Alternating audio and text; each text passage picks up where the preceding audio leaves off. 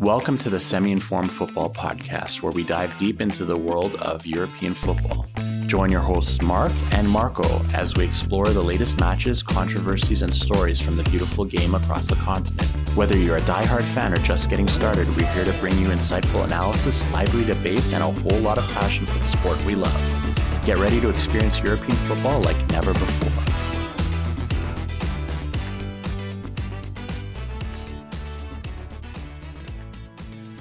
Hey, everybody, welcome to another weekend recap on the Semi Informed Football Podcast. So, with you today is Marko, Mark, and Matteo. Hey, guys. Hey, Marko, how are you? Doing well. So, we're going to go through uh, the main leagues in Europe and we're going to jump right into the Premier League. Um, I think there's a lot of things happening there. Mark, you want to give us a start with Tottenham? Okay, so Tottenham basically survived Palace. They remain top of the league. This was the Friday game, the only game on. I say survive Palace because this is a game that I thought Tottenham, being in first, playing as well as they have been, should have really just, you know, walked over uh, a team like Palace. Palace, you know, sitting uh, mid table, below mid table, 13th spot. But Palace really took it to them. And, you know, an unfortunate own goal in the 53rd minute gave Tottenham a 1 0 lead. But Palace kept pressing. The game finished with Tottenham having 10 shots, but only one on target, and that one was a goal by Son Heung-min in the 66th minute. That was their only shot on target, even though they had a lot of possession 76% uh, possession. But Crystal Palace had more shots, 13, and more shots on target with three, and the limited amount of possession that they had. And, you know, they got a goal by Jordan Ayew in the 94th minute. Bit of a consolation. Uh, but again, without that own goal and with, with only one shot on target, this was definitely not Tottenham's best game. And Big Ange, he's uh, off to a great start, huh? Yeah, fun stat here. So Big Ange becomes the first manager to start with 26 points in his EPL debut no other manager has started their career in the EPL and and done as good a job. Yeah, that's eight wins, two draws. Like that's that's that's really really great. Yeah, hasn't lost a game yet in the Prem. So we're going from a top team to a team that Mark likes to beat up on, uh, Chelsea. Chelsea, tell, tell us a little bit about Chelsea. Okay, so this game was an interesting one because Brentford and Chelsea were both underperforming, but the game was at Stamford Bridge. And Chelsea was coming off, well, we could say their best performance of the year against an Arsenal team, at least that first half. But in the end, Brentford beat them down. They beat Chelsea 2 0, again at Stamford Bridge. And the fun fact, you know, in this game is that Brentford and their coach Thomas Frank have maintained a 100% winning rate at Stamford Bridge versus Chelsea. So this is the third year in a row Two years ago, when Brentford was promoted, they beat Chelsea at Stamford Bridge 4 1. Last year, they beat Chelsea at Stamford Bridge 2 0, and they repeated that 2 0 win this year. Actually, yeah, just to add to that stat, I saw a different stat and it builds on this one. Um, since April of this year, 2023, Brentford have more wins at Stamford Bridge than Chelsea do. Two to one that is honestly quite appalling if you're a Chelsea fan. Um, but it speaks volumes to how far your team's gone down in terms of power and performance. If a team like Brentford, who got promoted two seasons ago, can come in and bully you in your own backyard, yeah, it's not the greatest. And this game was without Ivan Toney. Yeah, very true. Amazing. Okay, let's go into Bournemouth and their first win of the season, Mark. Yeah, so Bournemouth, they got their first win of the season. Um, versus Burnley, taking them out of the bottom three for now. Uh, Bournemouth isn't a team that I was expecting uh, to be near the bottom this early in the season. I thought the likes of Everton and Wolves would have been a bit more disastrous, but uh, they got the win. And I, I mean, it's against Burnley, but at the same time, they got the win. So they're in 17th right now. Well, and talking about teams at the bottom, uh, I think I think I, I think we all have pegged kind of Sheffield United to likely play in that kind of relegation uh, zone right now. So they had a game against Arsenal. Yeah, no no doubt in my mind that Sheffield United will be relegated. I expect them to finish in 20th spot. So playing against Arsenal um, at the Emirates, I expected Arsenal to win big. They didn't disappoint. They came out, they won 5 nothing. This is exactly what I expect a top team result to be when you're playing a last place team. That's what it should look like. You shouldn't be giving up any goals because all facets of your team should be firing on all cylinders. Again, William Saliba had a great game. It was nice to see Tomiyasu get the get the uh, last goal there in the I believe it was the 96th minute. Great position off the corner. Uh, also the the penalty, the penalty that was given uh, to on Fabio Vieira. That was that was totally warranted. I still don't like the fact that when they go to VAR, it's to a frozen image for the ref. I wish they would start at the beginning of the video. But on this call, it was right on the line. Fabio Vieira's foot was right on the line of the box. And if you're on the line, you're considered within the box. And the studs came and clipped his Achilles. Uh, it wasn't near the ball, so it was a penalty shot. Now, Eddie Nketiah was sitting on a hat trick. And he had the ball in his hands the whole time the VAR decision was being made. But in a classy gentleman manner, and just like they supported Kai Havertz, Eddie Nketiah gave the ball to Fabio Vieira to take it, and he finished it off in fashion. And Matteo, uh, do you want to talk about Eddie's hat trick? Yeah, sure. I'll talk about that actually. First of all, how he was even in the team in the first place, I thought this is a perfect game for Arsenal to give a rest to their players, considering they played midweek last week uh, in the Champions League. So it was a perfect time to rotate against a very weak Sheffield side. And they did just that. They started guys like Nketiah, um, like Kiwior at center back. They gave some rest to players who needed it and experimented with new players in the field. And Nketiah, once again, had a chance this season, did not disappoint, got the hat trick within 58 minutes. Again, could have got the fourth with a penalty, but wasn't too greedy about it. Gave it to the guy who deserved it. He earned the foul, got the penalty. Uh, Tomiyasu off the bench. They also saved players like Odegaard, gave him a rest, tried different players like Elneny, gave him some playtime. Reiss Nelson as well gave some playtime. But this is a perfect showing of what you should do when you're playing against a smaller team, like Mark said. Uh, it was complete dominance, eight shots on target to zero for Arsenal, obviously. Uh, but that moves them up to second place in the Prem, two points behind Tottenham, who are still undefeated. Both teams uh, in North London are still undefeated. Tottenham 8 2 0, Arsenal 7 3 0, tied to the Man City on points. And it's a fantastic showing, and Nketiah should be proud. Although I still question his ability to be consistent uh, for a starter, especially when there's guys like Trossard, like Jesus fighting for that same spot. Yeah, that's what I hear from Gunners fans. They're not sold on Nketiah.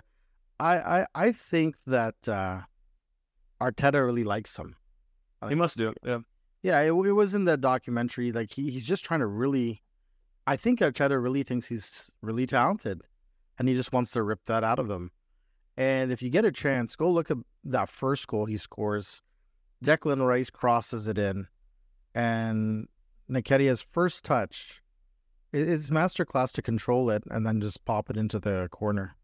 Mm-hmm. With him, there's spurts of brilliance, but again, it's finding consistently. So yeah, definitely. That's the main thing you got to find. Cool. And I'm just gonna fi- finish that off. Uh, David Raya in net. So Matteo, uh, no, no conspiracy here. He's just kind of playing in for uh, like a, a, weaker opponent. Yeah, same with that. Yeah, I was mentioning they're giving players playtime who would normally play. Although it's interesting again how this whole debate uh, in net is even happening. I think if I were Arteta, I would have played Ramsdale because he missed last game. They have more games coming up, Champions League. I think next week I would have given him some playtime. This is an easy game. Get your confidence up with a clean sheet. But um, but Arsenal do have they do have a midweek game, the League Cup on Wednesday, and I think that's where Ramsdale is going to get his opportunity. Okay, I must have missed that. But in that case, yeah, that makes a lot more sense. It's early rounds in the Carabao Cup, probably against the lesser side, so we'll get his chance then. Off to another uh, game. Um, worried about this team kind of fall from grace. It looks like they were really kind of curtailing their spending. But Wolves, Yeah, so Gary O'Neill wasn't given a fair shot. Um, he saved Bournemouth last year, got the axe, um, moved over to Wolves, and in spite of the club's financial woes, Gary O'Neill has turned this team around. He's done a fantastic job.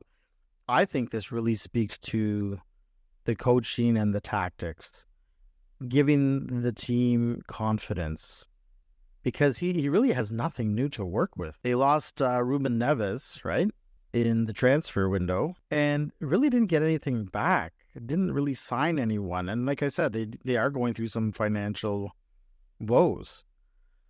But all that aside, and, and like I said, they had started the year kind of rough. I thought without signing anyone in the transfer window, really, um, anyone impactful, I thought Wolves was a team at risk of going down. But Neto has, has shone. And even though they lost him, what looks like a hamstring, he pulled up holding it.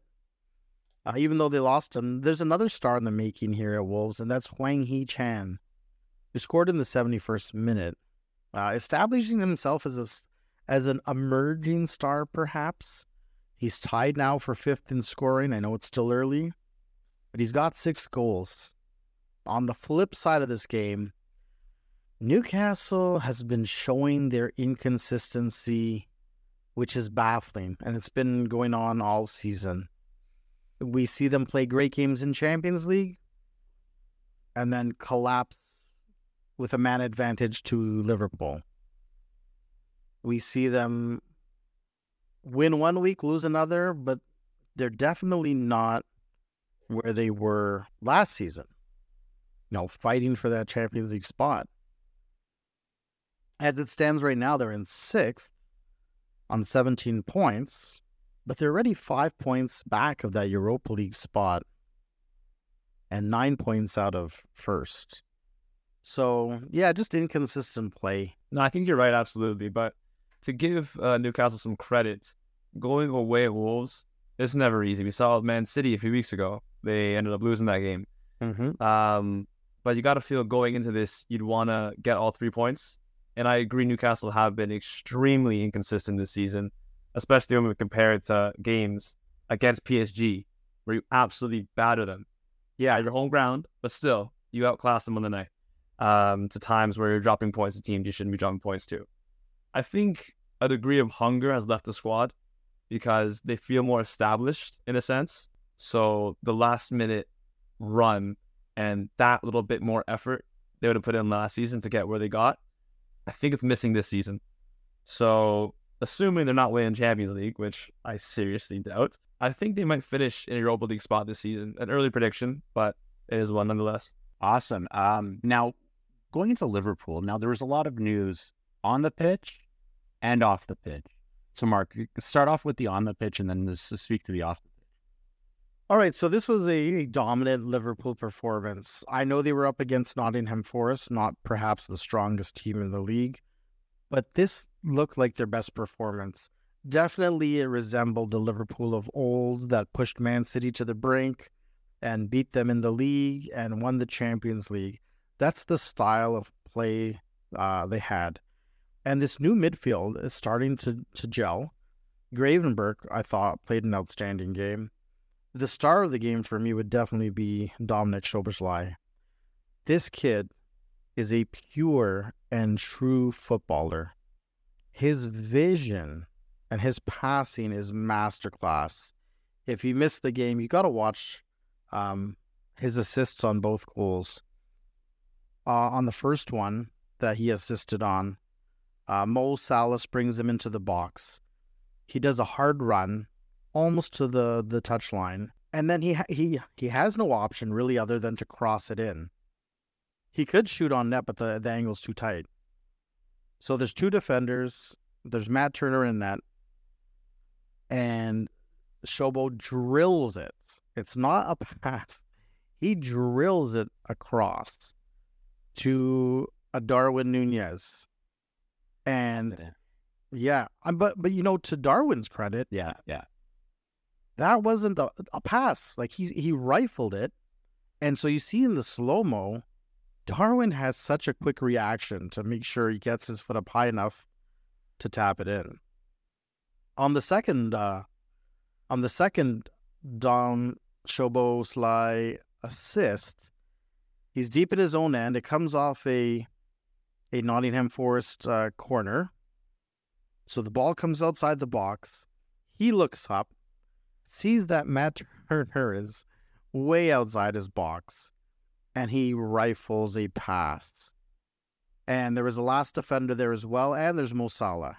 So as the three of them go for the ball, Turner, you know, unable to handle it, it bounces past him. And Salah doesn't make a mistake on that empty net. Yeah, no. Salah's never going to miss on that one. The, the the timing of that, and like he's such a kind of mature and uh, seasoned player that you know that that was going in. Yeah, but the opening goal was score, scored by uh, Diogo Jota, and this is a crazy fact. When Diogo Jota scores, Liverpool are thirty nine and zero. So you want Jota to score every game. Maybe that's why Klopp starts them. I don't know. Yeah. And after he scored, he paid a nice homage to Luis Diaz. Uh, went to the touchline, got the Luis Diaz jersey, held it up to the crowd. Good response, as always, from the Anfield crowd. And the reason is just yesterday, Luis Diaz's parents were kidnapped in Colombia. Uh, police were able to rescue his mother, but they're still searching for his dad. Well, Yeah, insanity, insanity. Like you, you never think of that. You think you know, the, the, such real news is coming out of uh, out of like the sport of football. But again, I guess if you're everybody sees you're you're a rich athlete, then you know, kind of makes everybody a target, right? Yeah. Oh yeah. Moving on, Everton surprised on the road. They're in London. They beat uh, West Ham. Everton had low possession this game, but they pulled out the goal. And next, to Brighton. Brighton tied Fulham though for them, I I know it'll feel like a loss. Fulham also had low possession, but Joao Palhinha scored in the 65th minute to get the tie for Fulham. All right, let's go right into the Villa game. What happened with this? I know Luton Town they just kind of got promoted uh, this season, but what happened in that game? So Villa were convincing, uh, three one win over lowly Luton Town. But I think still, if you want to be a top team like Arsenal, you can't concede to these relegation bound teams. 3 nothing would have been more convincing to me. 4 nothing would have been ideal. I really think some of these teams, with the quality they have and the way they've beaten or or played against top teams, I don't know why they, they don't just beat these teams 4 5 nothing. I mean, credit to Luton Town for their defense. It's a bit harsh, I think, because the goal Aston Villa conceded, they had nothing really Luton all game. It came off a freak error defensively. And yeah, I agree, it shouldn't be happening. We've seen teams like Arsenal, especially not this year, maybe a little last year towards the end. Um, but teams on the rise make these errors. And it does differentiate a team that's on the rise versus the team that is top of the table. Um, but I'd give them some slack because Aston Villa are the team on the rise, and they're not. We're not claiming them to be top four contenders. Really? I wouldn't consider them. No, I think they're a team who is uh um will finish in a European spot, whether it's Europa or conference. But again, for them, it's excellent. Yeah, but you don't think they're top four contenders? I mean, they're only four points out of first currently, but I think over the length of the season, things will change. I don't think they have the quality to be top four. All right. And finally, to wrap up our Premier League review, the Manchester Derby between City and United. What happened that one, Mark? For this one, for me, this game was predictable. Um, we've been talking about Man United, Ten Hag, not having that unity, that cohesiveness.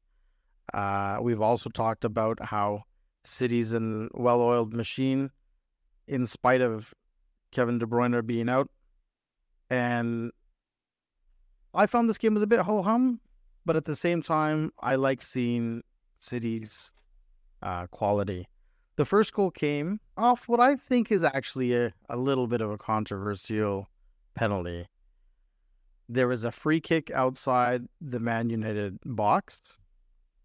And as the kick is taken and the players are running in, Rasmus Højlund kind of holds on to Rodrigo. Rodrigo, being experienced, totally sells it. And the ref calls the PK after taking a look at VAR. Now, as the commentators were saying during the game, you see this kind of play every game where there's a little bit of contact and the player goes down. In slow mo, it looks worse. In real time, you can see that uh, Rodrigo was really selling it. So, who steps up to take the PK? None other than the striking Viking Erling Haaland. And doesn't make a mistake, puts in the back of the net.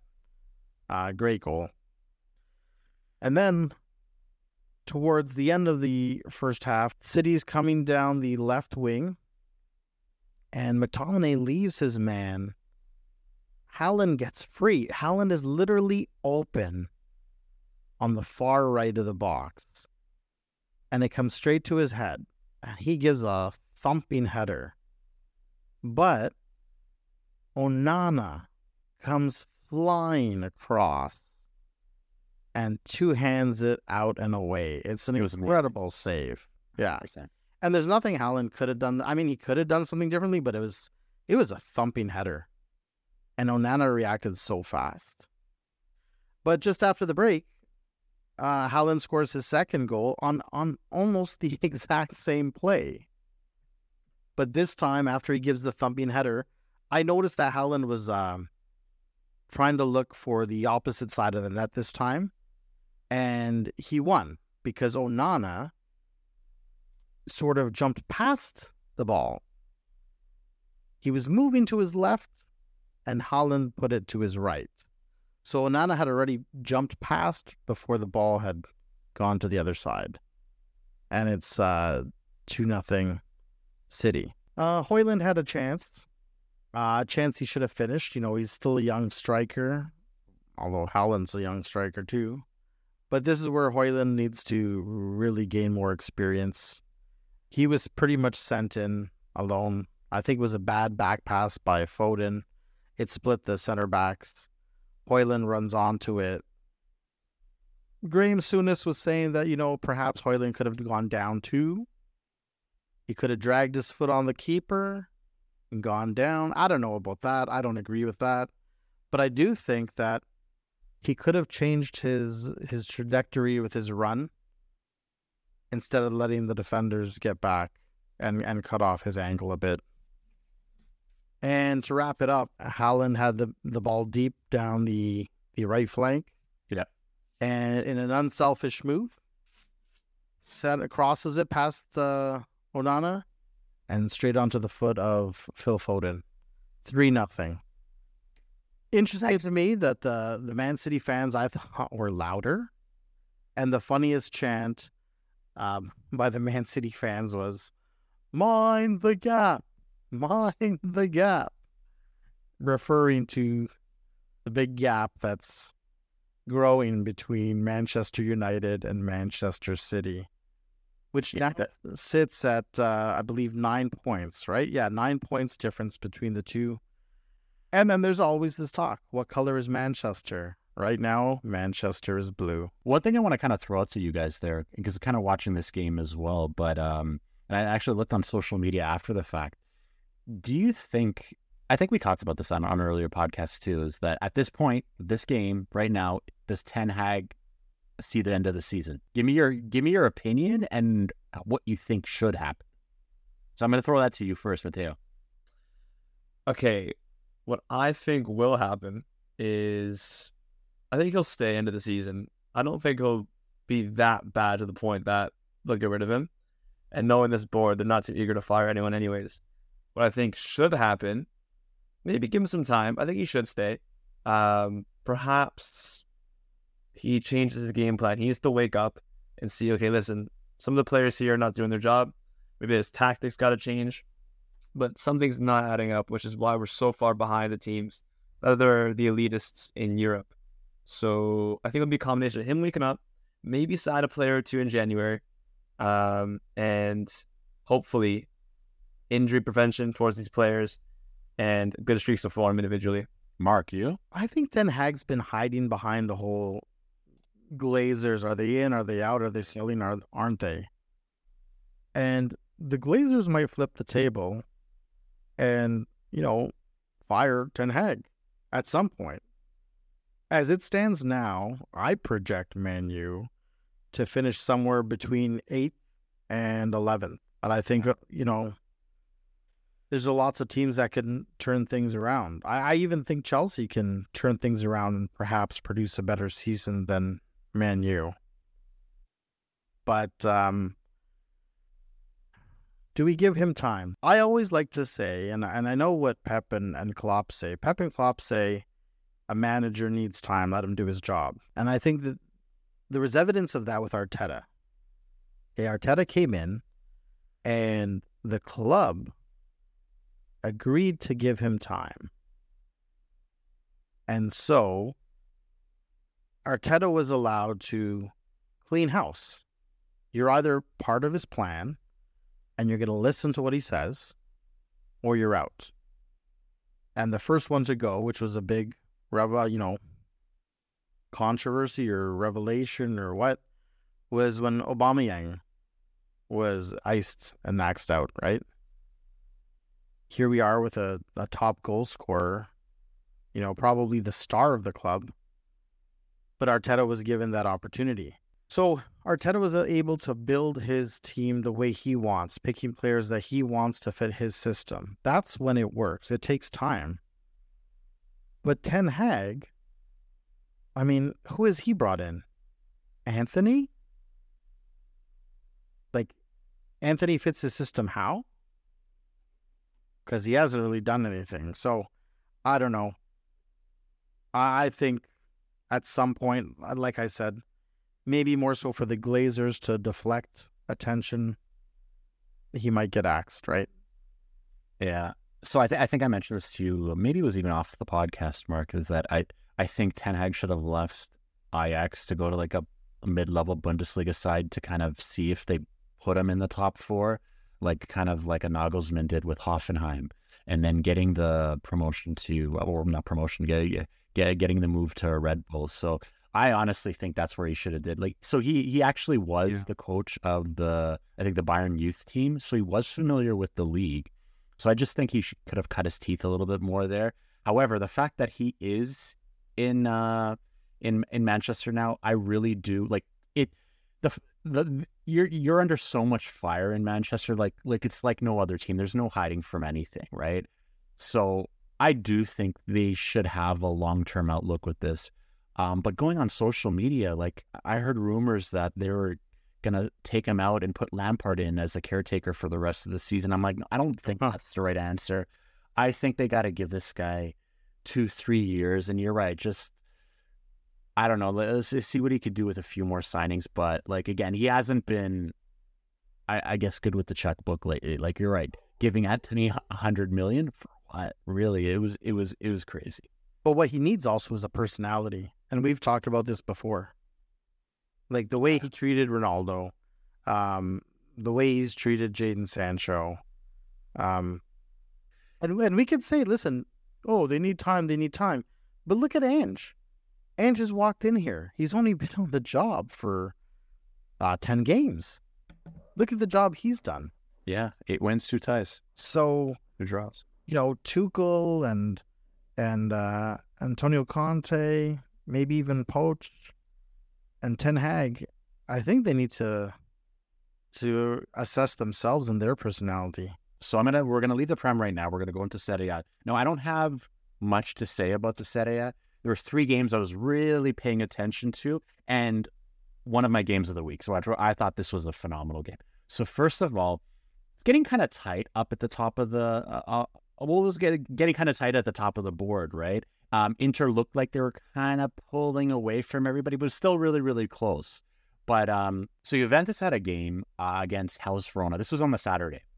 So um, watching this game, it was, it was, it was really frustrating to watch, especially if you're a Juventus fan, because uh, Moise Kean had a, a goal called back just based on a like a really, really, really weak um, offside or, or offside uh, call Um, I, I think we have to make a podcast on that. I'm like, what constitutes an offside? Like, again, I we know what's in the rules, but really, you know, having a hand or having a trailing foot, like does does that really impact the play? Like, if you're running backwards with your foot lagging behind, but that line comes out and you see the foot behind, does that impact the play enough that that it's offside? Like, I think it's getting a little bit ridiculous, and I think they're going to change it up. But again, on on top of that, it is it is what it is. But with that with that said, Juventus had a late late goal, uh, so they ended up winning that one nothing. So another game that you know we, a lot of people were looking at because everybody's like, oh man, we really want Roma to win, but Roma played Inter.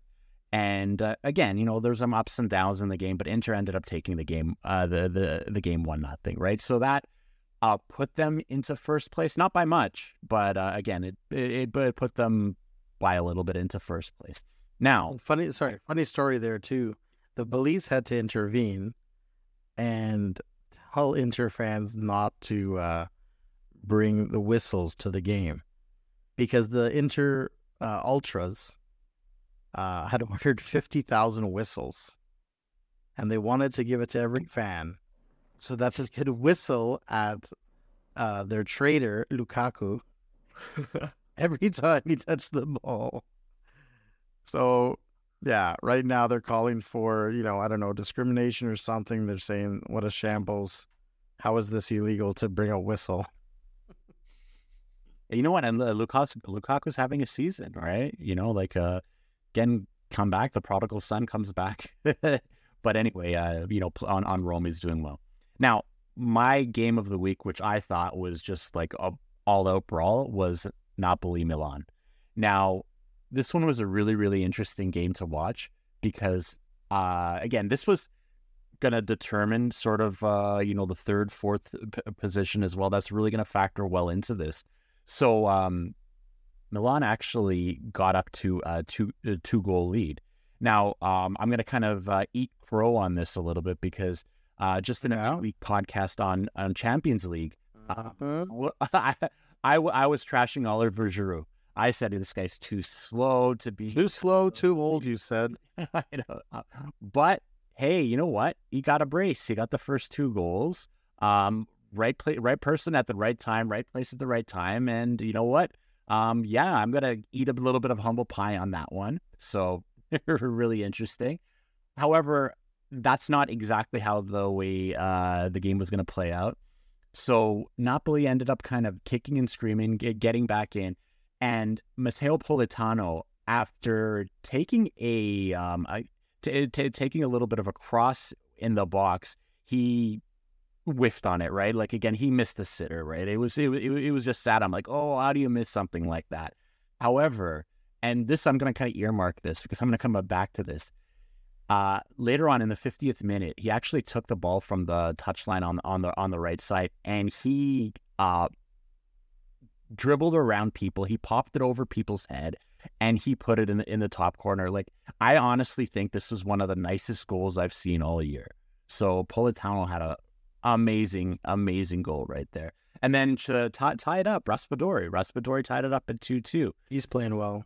Yeah, no, hundred percent, and it, not only for uh, Napoli, but also for the national team, right? Like, I, I think he needs to factor in a lot more into the national team, and not, um, I don't know, like it, you know, with the with the with a change change to the coach with Spalletti and everything like that. I, I really think that, um, you know, kind of they got to focus on these younger players and everything like. But I really do like Raspadori there too. So the the game ended up being really really crazy down the line. Uh, there was a red card that Napoli got at the 89th minute. Kvaratskhelia actually almost put them ahead 3 2. But again, that wasn't meant to be. Uh, the game ended 2 2, which is probably fair because it made the, the the race a lot a lot more interesting. So this is how the Serie A is um, winding down the top four spots. Inter with 25 points, Juventus with 23 points, Milan with 22, and Napoli with 18. Now, honestly, I'm going to say this right now because I think and Fiorentina with 17 with a game in hand. Yes. So why I mentioned the top four is that's that's the that's how I think the the the Serie is going to end up this year. So I think it's going to be Inter on top, Juventus in second, Milan in third, and Napoli in fourth. The only thing that I could say is maybe not uh, Napoli and Milan kind of sw- swap spots a little bit like that. That's really how I see play it out. Fiorentina, I just think, yeah, they do have a game in hand. Uh, the, they're they're down at 17 points, just one point behind Napoli. I think they're going to kind of run out of a little bit of steam, and I think they're going to start losing, you know, losing points to some lesser teams, which is always the case with Napoli. I mean, with with with Fiorentina. But uh, those are my predictions. And final point on Giroud. Um, this 37 year old slow, slow player you talk about is currently second in scoring with six goals. But I have a question for you. Mm-hmm. Uh, Domenico Berardi playing for Sassuolo. Do you think that he's going to seek a transfer to a bigger club? That was a long time coming. Like I thought that I, I honestly thought that uh, he'd be on a bigger team right, uh, big, bigger club right now. Um, whether it was in Serie A or not, um, I think it's inevitable. Um, right now, they're, I don't know, you know, they're, they're not too far out of re- regulation. I know it's really, really early in the season and everything like that, but uh, getting to the point where how, um, how you know, when's the time? When when's the time for him? Like again, seems like he's been around for a little bit. he's been, you know, a solid, solid player for another bit, but yeah, you know, I do think bare minimum he moves to like one of the the the, the higher teams in the Serie Yeah, I mean, I think him on an Atalanta or even on the Fiorentina changes those teams. Oh, so that's wrapped up the Serie A. So I'm going to give it another little bit. I'm going to look at two games uh, specifically, Bundesliga. I always say I hate looking at the two teams of Bayern and Dortmund, but you know what? They have some in. Okay, just, just let's jump into the Bundesliga right now. Um, again, I don't like spending time on the top two teams of Dortmund and Bayern, uh, or the top two more most popular teams of Dortmund and Bayern. But I'm going to actually take a look at their games uh, this week. Um, one thing I'm pretty happy with is that Leverkusen is still in first place, uh, which is awesome. Is an awesome story for this club. Um, yeah, go Leverkusen. But uh, two really really interesting games. The first one with Bayern. So Bayern was playing um, newly promoted Darmstadt and they actually took it to them. Uh, they won the game eight nothing. Um, Harry Kane putting in a, a hat trick, Leroy Sané putting in a brace, Jamal Musiala putting in a brace, and even Thomas Muller kind of uh, piping in with one goal. So I don't, I, I, don't, I don't know. Like they they really beat up on their uh, opponents, but if anything, less for the Bundesliga, but more for their Champions League run, saying that you know what, like they do have that firepower. Um, again, like uh, again, I was I was talking to Mark on the ch- on the Champions League roundup. It's like I don't know if they have the mid. I don't know if they have the I guess the transition from defense to to to mid to really really compete in the Champions League. But I I do think they're using games like this to really kind of uh, bring everybody together. So. Uh, honestly, this was a offensive uh, offensive drubbing, but uh, pretty interesting.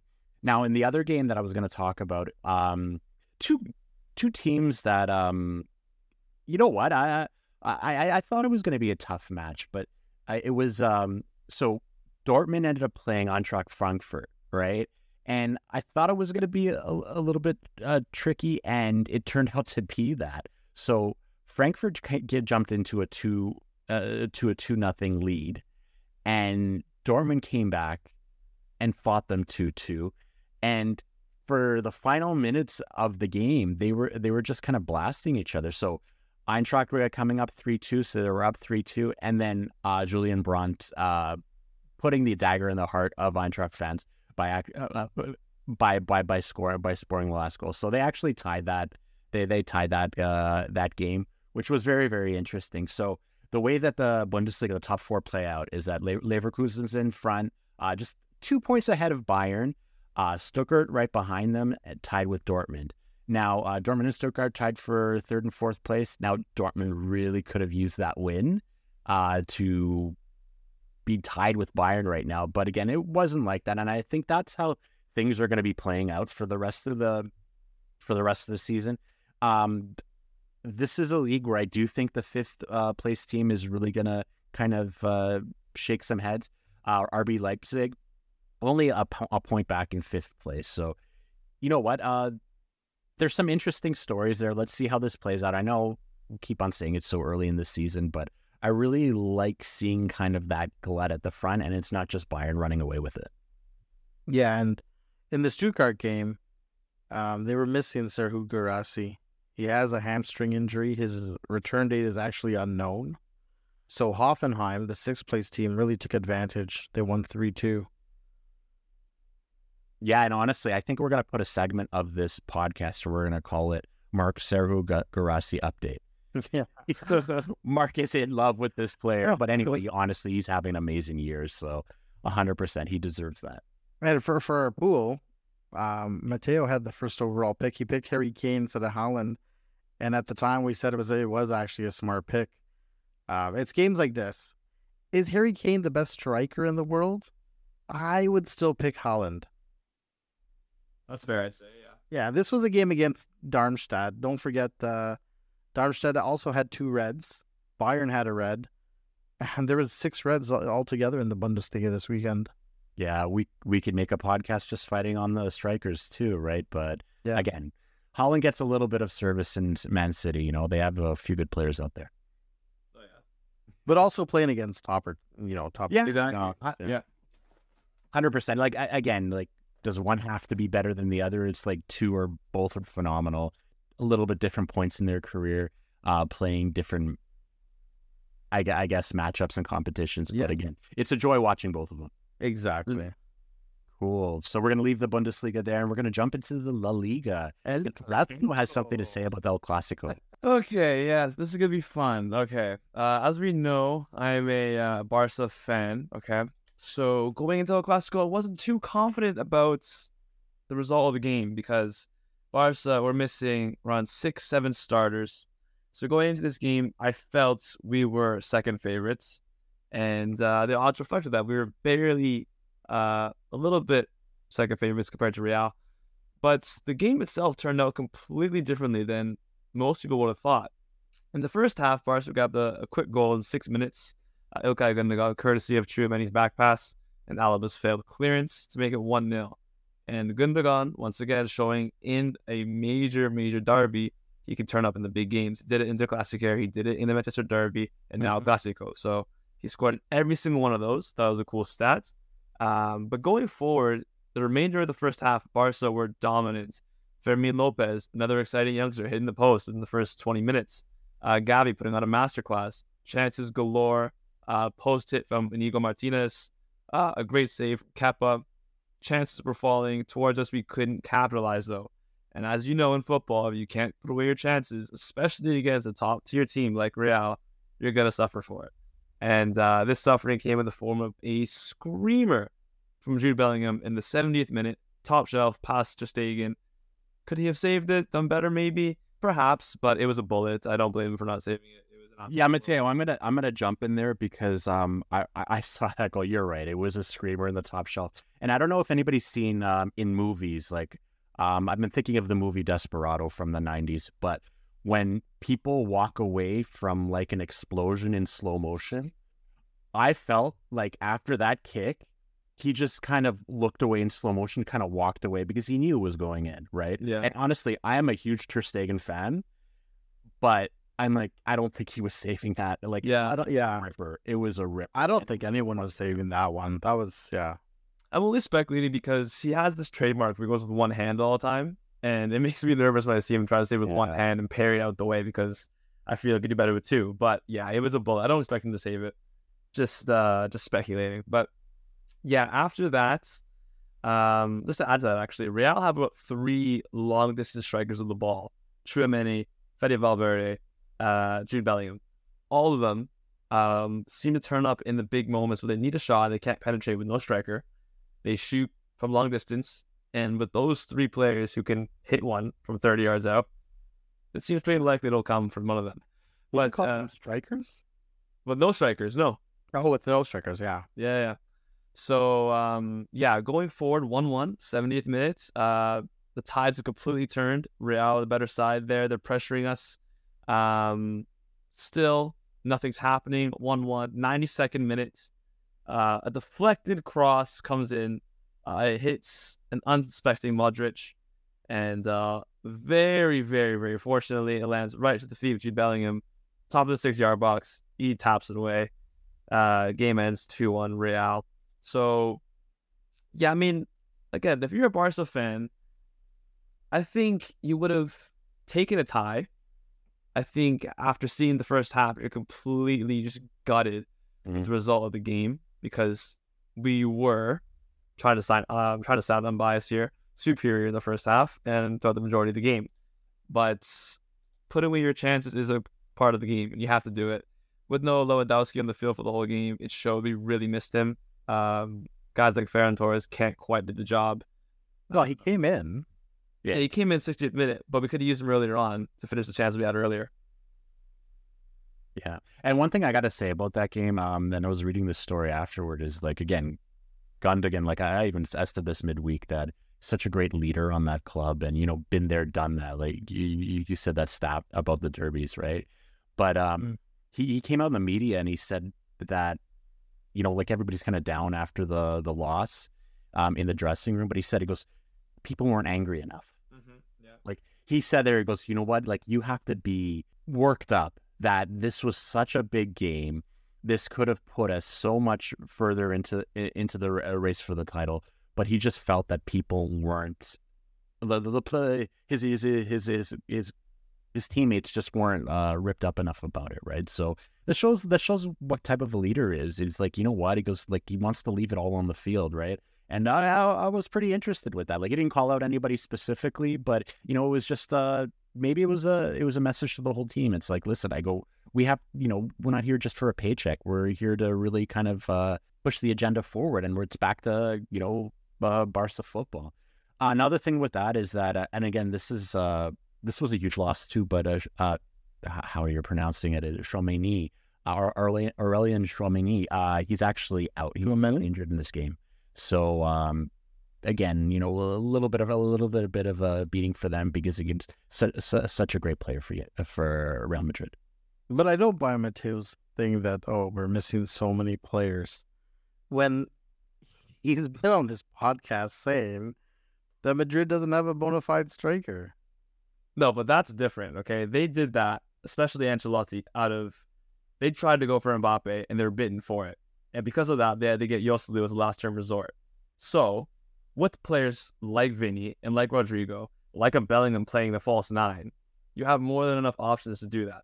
Barca, not in a situation where we can afford all these backups, all these numbers and reinforcements. So when our main guys are gone, six, seven of them especially, and we have to use Marc Guiu off the bench, it's a different story than Real. Oh, he was a hero the other game. He was. Oh, I was calling for him. I honestly, I would have preferred him over a Lewandowski off the bench or Lamine Yamal because he's faster, he's stronger, and I think he's more hungry than a Lewandowski, which I'm in Barca colors haven't been a bit admirer of, but he is world class and can't deny it. But just so you know, Madrid doesn't lead the lead in goals for. I know they don't. They they are eking out wins too. I know they are, which is why I'm saying I don't think they're going to the league. They're not going to be top uh, top two. I don't think. But then by that logic, Barcelona's not going to come close either. Well, no, I think we are because our guys aren't going to be missing forever. We have three of our main forwards gone, uh, along with our midfielders, a holding one in De Jong and a creative one in Pedri, who create most of our chances. When they're playing at full fitness, you've seen 5 0 results back to back in the Champions League La Liga. So I think it's a different system than Real. Well, start with your four points behind Girona. Take it Okay. from there. Okay, yeah. Speaking of Girona, actually, yeah, they're doing excellently in the league. Um, they continued their excellent run of form Yeah. up to second place, tied with Real on points, only behind a goal differential. Um, but again, they beat Celta 1 0. Not a great Celta team, but they keep getting the job done. So fair play to them. I hope they can keep it up. I want to see a different team uh, competing for the title. So hats off to them. Speaking of another major giant uh, in in La Liga, Atletico played today. They played Alaves at home. Ended up winning 2 1. Pretty routine win. But I thought one intriguing point about this game was that they're up 2 0 Atletico, uh, making it three. Llorente makes has a great solo run down the line. One of the Alaves players actually tries rugby tackling him to, to stop the play, taking his yellow. Puts it across. Um, Llorente actually manages to get past the guy who tries tackling him. Puts it across to Griezmann. He taps it in 3 0. the VAR calls this back because as the guy on Alaves was trying to pull Llorente down cynically, um, they determined that Llorente supposedly intentionally caught the Alaves player with an elbow to the head and ruled out the goal. So they gave a free kick for someone trying to rugby tackle a player going forward, which is absolutely appalling, and gave Alaves a chance in the game, making it 2 1. But Atletico held on uh, to see the win out. And out of the last major teams uh, in, uh, in La Liga, Sevilla played and they tied Cadiz 2 2 away from home, which is never easy. But um, this is three draws in a row now for the Sevilla team, a loss in the Champions League as well. Um, and yeah, one win from the last five. So is it reason to be concerned? From my opinion, it absolutely is because they are more inconsistent than Newcastle in the Prem, which is a great example of it. But going forward, there's no bona fide striker, and Nesyri, he's inconsistent. Defensively, they're shaky, which is surprising considering Ramos is there. And overall, they seem a bit flat. So something needs to change in really quick for Sevilla. Yeah, no, I agree. Yeah, and if you're looking at the top of the the standings for this, you have, I guess, newcomers to it, Girona, and uh, even Real Sociedad is playing really, really well, right? So it's not like they they have to, they they have points that they can kind of uh, play around with. They like they they need to get points and they need it now. Oh yeah, and it's it's so weird with Sevilla too because they're in the Champions League this season. Last season they finished pretty low in the league as well, but they won Europa League, got promoted, and it'll be funny to see the same thing happen this year because they're currently sat 13th in that Liga with a record of two, four, and four. Um, but as I think it was one of you predicted, they'll drop down to the Europa League from their group and potentially win it again. So we'll see what happens with that. Okay, we're going to leave La Liga and we're going to go to a story in Liga. Now, it was a story off the pitch and a pretty horrible story. Mark, take it away. So, Lyon was scheduled to play Marseille uh, in Marseille. And as the team bus was approaching the stadium, they were attacked by Marseille fans who were throwing not just small stones, but large chunks uh, of stone. And it seriously injured coach Fabio Grosso, who had to be hospitalized. And you'll see the pictures on the net. He's got a bloody face. Um, clearly, it went through the glass. Uh, a couple of them, of the rocks, would have hit him in the face to cause all that damage. The game was canceled, but it's again, I feel like we say this weekly on the podcast. It's another horrible thing happening in League. Eh.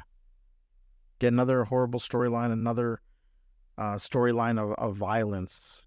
Uh, we've said it before. We don't know what's wrong, what's going on there in France with all this violence. Yeah, and maybe that's where we'll we'll leave off there. Yeah, stunning, stunning news. Ajax, uh, long time stalwarts at the top of the table. Um, they've dropped to a historic low. They are currently last place in the Eredivisie. Unheard of. That would be like seeing one of the top English clubs, Man United, Chelsea, Liverpool, in 20th spot. So that's what's happening. They did have some fan violence of their own the other day when their own fans were uh, destroying their home stadium because of what's happening. All right, I think we're going to end it there for our weekend roundup. Uh, just to let you know, we have a new account on the social media platform X, formerly known as Twitter. And our handle is at semi footy, at S E M I F O O T Y, semi footy. So follow us there.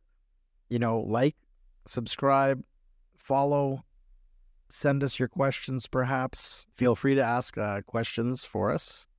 And I think we're going to wrap it up for the night. So this is Mark, Marko. Yeah. and we're keeping you semi informed.